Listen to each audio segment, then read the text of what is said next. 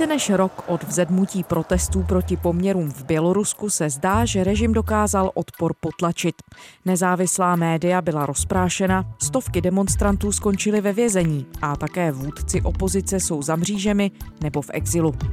Nespokojenost ale v Bělorusku stále doutná. Co se teď v zemi odehrává? A jak vlna demonstrací a následných represí změnila lidem životy? Ve Vinohradské 12 mluvíme s běloruským novinářem a dokumentaristou Andrejem Kučilou.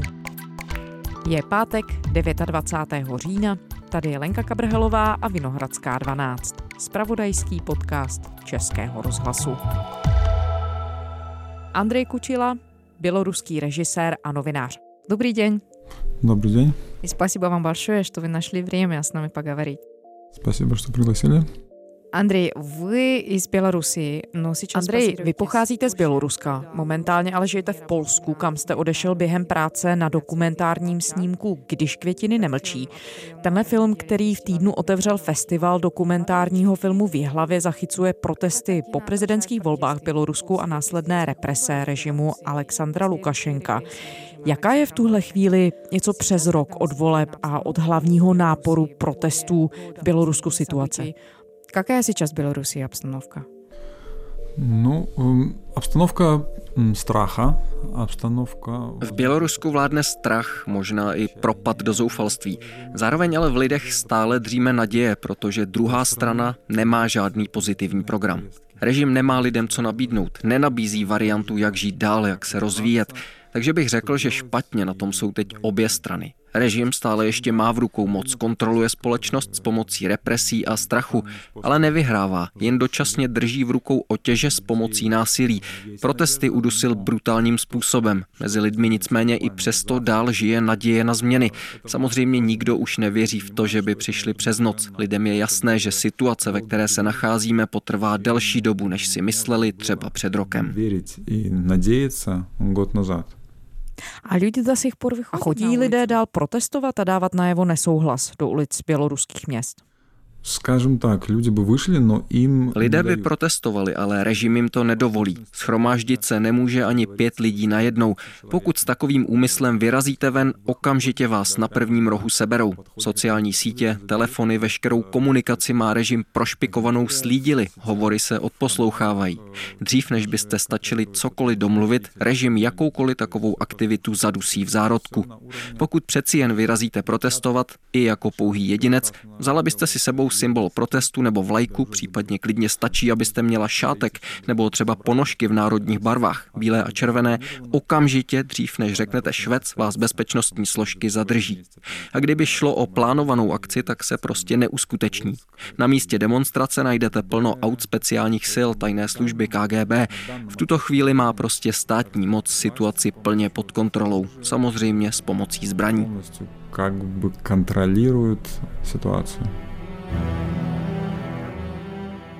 Běloruský soud poslal opozičního předáka Viktora Babariku za korupci na 14 let do vězení. Politika, bývalý bankéř loni v době svého zatčení kandidoval na prezidenta a byl nejvážnějším soupeřem autoritářského vládce země Alexandra Lukašenka. Běloruský soud dnes poslal do vězení rovněž 11 studentů a univerzitní profesorku, z čeho jsou tito a další ti zatčení lidé viněni jsou jim přičítány takové ty obligátní viny, bůřířství, organizování nepokojů, organizování teroru, dokonce ale... Běloruského novináře z Jarheje Hardzjeviče čeká rok a půl dlouhý pobyt za mřížemi.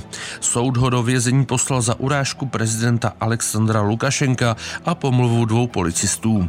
Podle Běloruské asociace novinářů je verdikt součástí boje úřadů proti nezávislým médiím. Sám Hardzjevič... Já говорю, не кровожадный. Все na основании zákona, já mohu помилovat, да. Aleksandr Lukašenko prohlásil, že není pomstychtivý a může udělit milost politickým vězňům. Někteří z opozičních politiků ale mají prezidenty v jiných zemích. Uvedl Lukašenko v narážce na Litvu, Polsko, Ukrajinu a jiné státy, kam mnozí odpůrci jeho režimu uprchli. Lukašenko upozornil, že by neváhal nasadit armádu proti demonstrantům, kdyby taková nutnost vznikla. 11 a 10 let vězení. Takový verdikt si dnes u soudu v Minsku vyslechli dva čelní představitelé běloruské opozice Maria Kalesnikavová a Maxim Znak. Proces s Mariou Kalesnikovovou a Maximem Znakem se konal za zavřenými dveřmi. Provinili se tím, že vyzývali k demonstracím a stávkám. Tím měli podkopávat státní zřízení a ohrožovat bezpečnost Běloruska.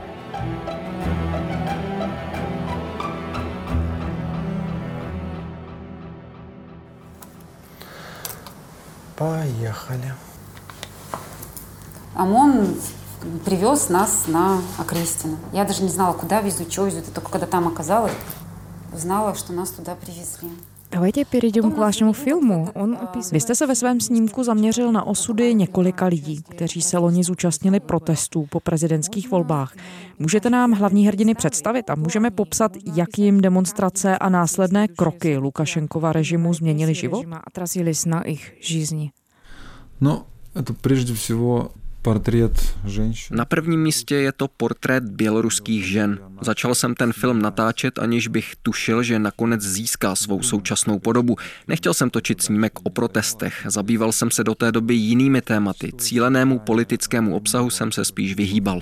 Поэтому как-то не планировал снимать. Až to slučilo potom? A co se stalo, že jste se přístup rozhodnul změnit? Все было в таких масштабах, Události nabrali rychlý spát, ocitnul jsem se před dmy vazební věznice, kam režim svážel zadržené protestující. Právě tam se během povolebních nocí, kdy v Minsku vybuchovaly granáty a policie brutálně byla a pronásledovala demonstranty, scházeli příbuzní, přátelé a známí a čekali na jakékoliv informace o osudu svých nejbližších. Nevěděli, kde skončili, jestli jsou zatčení, jak dlouho je policie bude zadržovat, jestli jim uložila nějaký trest, zda jim můžou předat jídlo nebo léky. Byli tam stovky lidí. Matky, sestry, ženy, muži. A já jsem to začal natáčet. Já stál to snímat.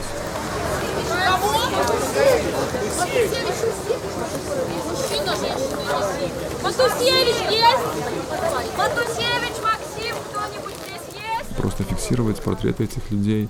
Vlastně jsem jen zaznamenával jejich portréty a sledoval, co se děje. V jejich tvářích přitom bylo všechno vepsané, veškerá bolest, kterou procházeli. Nebylo třeba žádného komentáře. Я хочу узнать, что с несовершеннолетними. Я не могу никогда сбиться. И форма у меня была такая, что я Zvolil jsem formu širokých záběrů, které doplňuje mozaika dialogu. Vznikl z toho pak krátkometrážní film. Když jsem po natáčení přijel domů, dozvěděl jsem se, že auto, ve kterém byla moje sestra se svým mužem, naboural vůz speciálních zásahových sil a že na ně dokonce stříleli. Naštěstí se jim nic nestalo, ale bezpečnostní složky je také zadrželi a odvezli do té vazební věznice. v тюрьму. Takže to už je převratilo, takže to všechno najednou dostalo osobní rozměr. Takže to převratilo už v ličnou историю. Ano, najednou se to změnilo v osobní záležitost. Došlo mi, že bych měl pokračovat v natáčení, protože z toho najednou byla rodinná historie, která se ale týkala tisíců, deseti tisíců dalších lidí, bratrů, sester, kteří to prožívali stejně jako já. Můj případ nebyl ničím výjimečný, ale protože jsem dokumentarista, měl jsem možnost vše natáčet, zaznamenávat, pozorovat. Uvědomil jsem si, že bych měl s kamerou sledovat nejen příběh své sestry, ale i jiných rodin. A celé to pak přerostlo v plnometrážní film a nakonec se složilo až v obraz Běloruska. K tomu, že se hlavními hrdinkami staly ženy, přitom došlo úplně přirozeně. Celou společnost to zasáhlo, že právě ženy byly těmi prvními, kdo po brutálním bytí, dokonce úmrtích demonstrantů, vyšli protestovat do ulic. Byly oblečené celé v bílém, drželi v rukou květiny a vyzývali k pokojnému vyřešení situace a k nastolení dialogu. V ulicích Minska a dalších běloruských měst se k ním přidávalo stále více lidí a protesty tím dostaly ještě masovější charakter. Demonstrací se najednou účastnili tisíce lidí. Byly dny, kdy to bylo až půl milionu, takže obrovské množství Bělorusů. Půl milionu v různých částech strany. To je огромная část.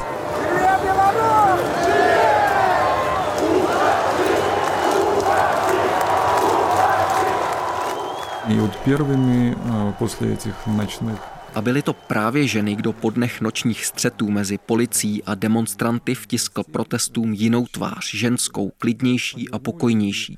I když toho fyzicky vytrpěli víc muži, kamera se mi vždy stáčela k tvářím žen, které, byť mlčky, vypovídali mnohem víc o tom, co se nám děje. Prozrazovali také, jak míru milovně a pokojně jsou lidé naladěni nehledě na krutost a násilí režimu, které jsme v prvních dnech po volbách všichni zakusili. A tak jsem v natáčení pokračoval. Některým rodinám jsem se věnoval podrobněji, sledoval jsem jejich osudy i celé měsíce a snažil se zjistit, jak lidé žijí s traumatem poté, co je z vězení pustili. Moje sestra se například dostala do vazební cely se 36 dalšími ženami. Nemohli spát, nemohli sedět, ležet. Někdo měl zlomenou nohu, další trpěl bolestí Dokud je nepřevedli na celu, nemohli si dojít ani na záchod. Bylo to týrání. Některé ženy policie zbyla, ještě než je převezla do vazby. Nejstrašnější zkouškou ale pro moji sestru bylo poslouchat křik mužů, které policie v noci byla a mučila. Mužin, o kterých zbývali noči. И вот эти крики, это было самое страшное. А еще ты понимаешь, что там может быть твой муж. И там были женщины, которые также попадали с мужьями, с парнями. Вот, и просто затыкали уши. Мы, мы пели куполинку, мычали, стонали. Ну, это было невыносимо просто. Они затыкали уши. Oni tam pěli себе... Zacpávali si uši, zpívali si třeba běloruskou národní píseň Kupalinka, aby to neslyšeli. To všechno je obrovské trauma. I když moji sestru nezbyli tak, jako třeba jiné ženy, trpěla tím, co slyšela. Mohl to být její manžel, koho mlátili. Jsou to traumata, která si lidé nesou celý život, i po tom, co se vrátili domů. Někdo skončil s nepodmíněným trestem, jiné pustili po pár dnech. I pokud ale strávili za mřížemi třeba 15 dnů, ponesou si ty zážitky po zbytek života. Moje sestra se potýká s důsledky každý den. Повседневную жизнь э, сестры и поэтому постарался это как Snažil jsem se tohle vše ukázat filmovými prostředky, skrze pohled do běžného života, sestřiny vztahy s přítelkyněmi, dětmi, zachytit, jak se s tím traumatem vyrovnává. A jak je vůbec možné fungovat v zemi, kde se za oknem odehrávají protesty a vás začíná ovládat strach. A když se setmí, bojíte se jít ven, i když předtím jste se protestů účastnila. Právě proto režim rozsévá mezi lidmi strach, aby se báli znovu se demonstrací účastnit, aby si dovedli představit, co všechno je může čekat, pokud se zapojí i jen do míru milovného a poklidného protestu. Všechno tohle jsem se pokusil obrazem zachytit a zhodnotit. Film se jmenuje Když květiny nemlčí v odkazu na ženy, které dlouhou dobu, 27 let Lukašenkovy vlády, o dění v Bělorusku mlčely. A najednou se s nimi naprosto živelně odehrála změna. Ženy s květinami získaly svůj hlas. A nejen to, svým chováním přesvědčili ostatní, aby se k ním připojili. Тоже выходить и бороться дальше.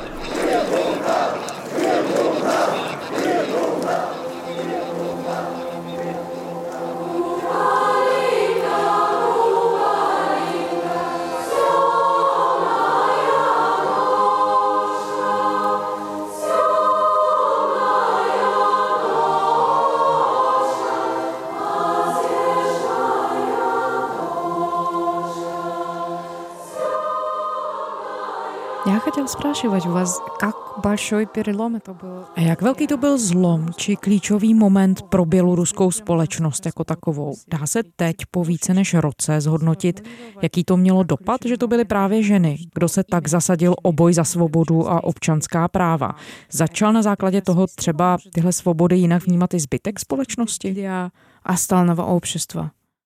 Я думаю, что to сейчас вообще не идет. V Bělorusku se teď nevede oddělená debata o ženách a mužích, protože v zemi se nedodržují vůbec žádná práva. Zákon tu není ani pro ženy, ani pro muže. Jak řekl bývalý prezident, zákon vás neochrání, pokud existuje podezření, že jste proti režimu. Proto v běloruské společnosti taková debata nepanuje, její instituty jsou zničené. Neexistuje nezávislý tisk, média buď přišla o akreditace, nebo úřady přímo zavřely jednotlivé redakce.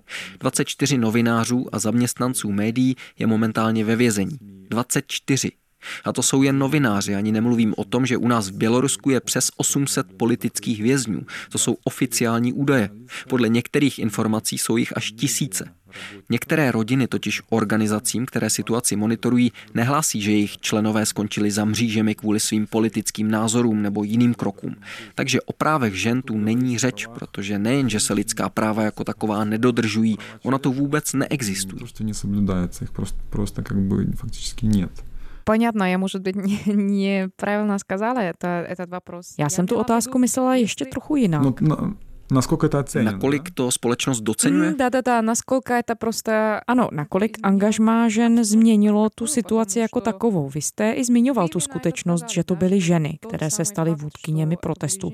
A teď nemyslím jen lídryněmi opozice, ale vůdčí silou celého protestu. Jak důležité to samo o sobě Как bylo? важным событием это явилось. Ну, я скажу так, что это каким-то образом натурально. То есть все были Vyplynulo to nějak přirozeně. Lidé tím byli nadšení, ale měl bych znovu zdůraznit, že fyzicky víc trpěli muži. I ve věznicích bylo více mužů. Policie brutálně byla především muže. Ženy samozřejmě také fyzicky trpěly a nejspíš trpí víc teď morálně a psychicky, protože jejich muži jsou ve vězení, ale třeba i oběti policejního násilí tvoří muži. Naštěstí se jimi nestaly žádné ženy. Hodně se mluví o ženské tváři protestu, zároveň ale všichni rozumí tomu, že bychom ten jev neměli zveličovat nebo ho naopak nedoceňovat. Nehodnotilo se to hlediskem, kde byly ženy nebo muži první. Všichni obyvatelé Běloruska si přáli tu stejnou věc, sjednotili se a v jistou chvíli to byly ženy, kdo dokázal režim dezorientovat. Státní složky dlouho rozvažovaly, kdy proti ženám zasáhnout. Panoval spíš patriarchální pohled na věc. Může mlátit můžeme, můžeme je mučit i zabít, ale ženy to přece ne. можно бить. Да, мужчину можно убить, замучить. А женщину, ну что она там? А потом, когда увидели, что женщины могут, женщины Jenomže pak zjistili, že ženy spoustu věcí zvládnou, že je chtějí, otevřeně o nich mluví a nemají strach. Uplynul týden, dva a začali mlátit i ženy. Respektive pokračovali otevřeněji v jistém typu násilí. Zatímco předtím byli lidi na policejních okrscích, pak už to dělali na ulicích. Proti ženám nasadili i zvukové granáty, které jim přivodili zlomeniny nohou a další zranění. Prostě se k ním režim v jistou dobu začal chovat stejně jako k mužům. zatímco předtím se možná chovali trochu mírněji během zadržení i při zacházení ve vyšetřovnách. Pak se to všechno vyrovnalo. Ženy také nedostávaly matrace a museli spát na zemi, neposkytovali jim hygienické prostředky, dávali je na celu s bezdomovci a tak dále. Nevím, jestli jsem úplně odpověděl, ale výsledkem je to, že k ženám se teď chovají stejně. Je jedno, jestli jste muž nebo žena, pokud jste proti režimu, pak jste nepřítel. To byl mužina nebo žena, jestli ty против власти, то ты враг. Vy už zatronuli tu tému, что это... Vy už jste zmínil, že se to ve vašem případě změnilo v osobní historii, že represe Lukašenkova režimu změnily i život vás a vaší rodiny. Vy jste se nakonec rozhodl přesídlit do Polska. Co vás k tomu donutilo a jak těžké rozhodnutí to bylo? Было принимать такое решение. Ну, решение было přijímat těžlo. Já... Bylo to těžké rozhodnutí. Nechtěl jsem zemi opouštět, ale v jistou chvíli bylo jasné, že nebudu moc dál plnohodnotně pracovat a to znamená i normálně žít. Přestalo být možné natáčet, dokonce i když jsem točil filmy, které se netýkaly politiky. Dřív jsem se věnoval i neutrálnějším tématům. Strávil jsem čas natáčením na vesnici, točil jsem o umělcích, lékařích. Dnes už nic takového prakticky není možné. Za prvé se bojí lidé, za druhé, když vyjdete ven s kamerou, mohou vás zadržet, předvést na policii a pak Bůh ví, co s vámi bude. Pracovat v takových podmínkách je nemožné, tak jsem se rozhodl, že preventivně ze země odjedu. Řešení prostě, no, ujechat preventivně. Вы про это говорите. Я хотела спрашивать про то, если... Když zmiňujete obtíže, kterým čelíte jako filmový tvůrce, jak je možné v tuhle chvíli vůbec dokumentovat to, co se v zemi děje? Jak důležitým faktorem je strach lidí z represí, postihů vůči rodinám a blízkým? A jaké to má důsledky pro společnost, když není možné zachytit, jak se cítí a co se s ní děje? Автора, Как документалиста. Как важно это? Ну, я думаю, что Ну, я уже сказал, что работать почти невозможно, но... Pracovat v tuhle chvíli skutečně téměř není možné, ale stále ještě jsou lidé, kteří se o to snaží a také jsou lidé, kteří se nebojí na kameru vystoupit a dát rozhovor. Ale natočit plnohodnotný dokumentární film, založený na pozorování a obrazovém zachycení reality, to vyžaduje čas, rok nebo i víc a to je těžké. Není to nemožné, ale fakticky to nejde. Venku točit nemůžete, takže musíte spovídat lidi doma v jejich bytech a k tomu se lidé bojí. Jsou i takoví, kteří se nebojí dopadů na rodinu a jsou nachystaní mluvit a podělit se o svůj pohled na to, co se děje, ale jiní se uzavírají a mají strach. Mají před očima i takové případy, kdy lidé skončili za mřížemi na čtyři roky. Nicméně objevují se i opačné případy. Třeba manželka opozičního politika Nikolé Statkěviče se baví s médií i přesto, že žije v Bělorusku. Otevřeně píše o tom, jaké dostává od svého manžela z vězení zprávy. Statkěvič si před nějakým časem už odseděl pět let a teď je ve vězení znovu. Byl odsouzen ještě před prezidentskými volbami a podobně odvážných žen nebo matek není vůbec málo. Záleží ale samozřejmě na konkrétní osobnosti, na tom, jak svobodný se člověk cítí, jestli pracuje ve státním sektoru a má důvod se bát, že na něj úřady budou moct vyvíjet tlak, nebo jestli je to člověk, který už nemá co ztratit, na práci mu třeba tolik nezáleží a může být mnohem otevřenější. Недорожит tam своей работой и может рассказывать больше. A jestli смотреть na to, no, что вы тоже заметили vy jste zmiňoval vztah mezi režimem a tou částí běloruské společnosti, která usiluje o demokratické fungování. A skutečnost, že tam panuje cosi jako pad. Režim stále drží moc v rukou, opozice se ho dál snaží přimět, aby se vlády vzdal. Zároveň se během tohoto roku odehrálo několik zásadních konfrontačních momentů. Jedním z nich bylo zadržení opozičního aktivisty a novináře Ramana Prataseviče, kterého běloruské složky doslova vytáhly z letadla, které směřovalo do sousedství sousední Litvy a bylo přinuceno přistát v Minsku.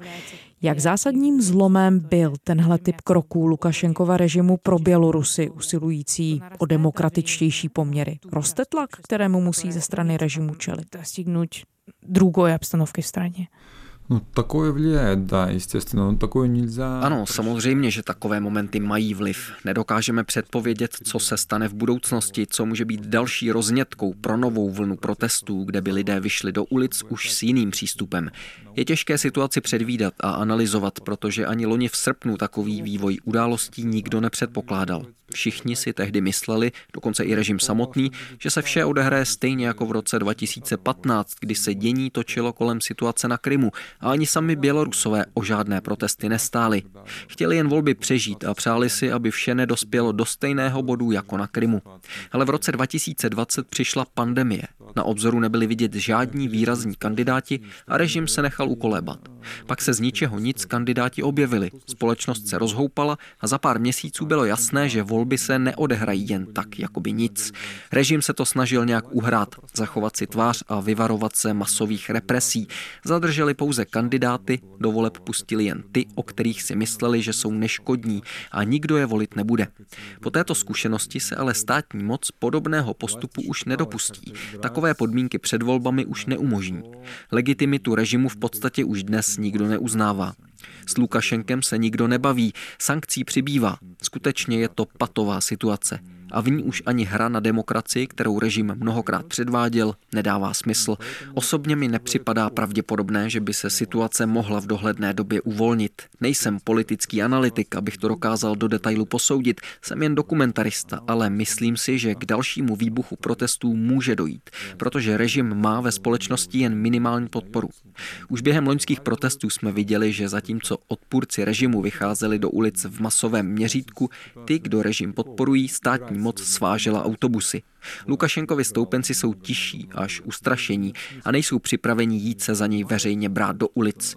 Režim podporují, protože mají pohodlný život, nebo jim je to možná jedno, případně se bojí změn, ztráty společenské pozice. Ta část společnosti, která je netečná, se bojí nového formátu, nejen vzniku občanské společnosti, ale i nového ekonomického uspořádání, kde by pro ně nebylo místo. Nejsou ale připraveni jít se za režim být, jen ho tiše podporovat, zakrývat oči před represí represemi a to je vše. A ti lidé, kteří protestovali, ti nikam nezmizeli. Ano, ve společnosti zakořenil strach a represe, ale mínění lidí jako takové se nezměnilo. Represi, no mínění общества не поменялось. We have adopted today, with respect to Belarus, the largest package of sanctions listing 86 individuals and entities and in particular targeting those behind the hijacking of the plane with Mr. Pratasevich on board. Země Evropské unie rozšíří sankce proti režimu běloruského prezidenta Alexandra Lukašenka. V Lucemburku se na tom shodli ministři zahraničí unijních zemí. Na seznam osob se zmrazeným majetkem a zákazem cestování zařadili skoro 80 jmen. Unijní státy se rozhodly potrestat rektory univerzit, které persekují studenty za účast na protirežimních demonstracích. Sankcemi Unie postihla navíc také osm organizací, mezi nimi Institut civilního leteckého provozu, který je zodpovědný za státní únos letadla společnosti Ryanair. Evropská unie uvalí sankce na Bělorusko. Státy 27 zakázaly dovoz nebo transport produktů obsahující uhličitan draselný, zvaný taky potaž, který se používá k výrobě skla. Bělorusko je největším výrobcem této látky. Představitelé běloruské státní moci už nejspíš nebudou moci zažádat o zrychlená víza pro cestu do unijních zemí. Navrhla to Evropská komise. Reaguje tím na neustávající pokusy režimu Alexandra Lukašenka posílat migranty z Blízkého východu na unijní hranice. Lukašenko je zoufalý. Zranili ho naše hospodářské sankce a snaží se teď Evropskou unii destabilizovat tak, že do ní posílá migranty.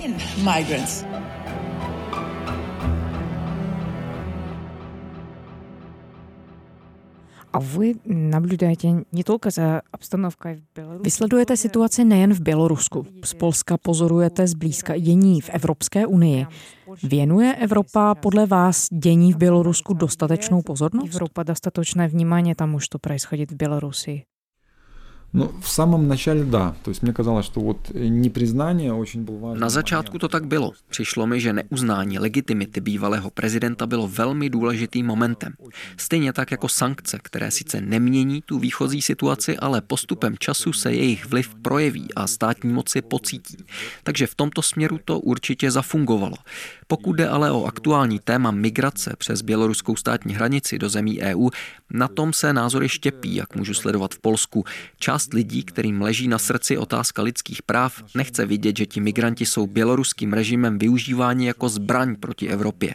My, Bělorusové, to vnímáme jednoznačně, ale polská veřejnost se zdá být rozdělena na dva tábory.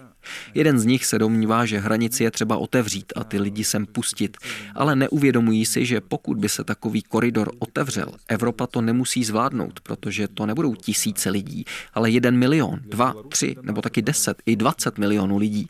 Běloruský stát na tom bude vydělávat a ještě se bude radovat, že Evropa teď řeší úplně jiný problém než nějakou diktaturu. Jestli toho dělají jiné státy ohledně Běloruska dost, těžko říct. Ze začátku mi přišlo, že ano, teď se mi to složitě hodnotí. I v mém filmu je takový moment, kdy syn jedné z hlavních postav říká, že Evropa nám nemůže pomoct, protože je jí to jedno. Pak se zamyslí a dodá, anebo se bojí Ruska. A potom pauze, on думает и говорит, либо она боится России. Neměli bychom zapomínat na to, že tu je ještě třetí důležitý hráč v celé té záležitosti, a to je Kreml. Nebýt jeho podpory, už by tu v podstatě ten režim nebyl protože doma žádnou podporu nemá a všechno to stojí na represích, udržení mocenské vertikály hrubou silou, vydíráním a strachem z toho, že když to celé praskne, skončí všichni do jednoho ve vězení za to, čeho se na vlastním národu dopustili.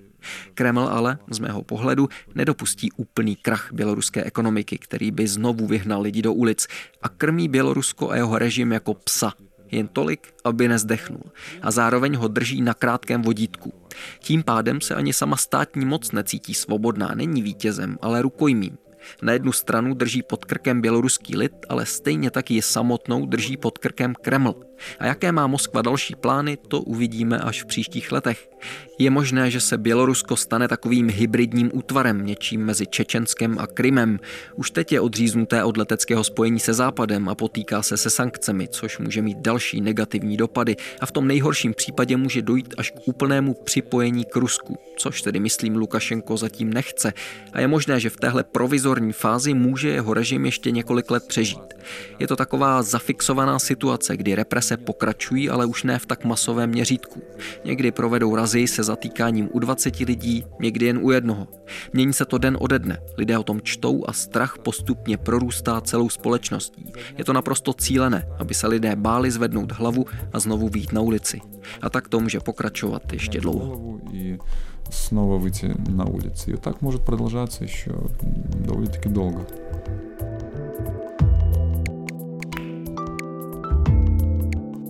Andrej Kučila, běloruský režisér a dokumentarista.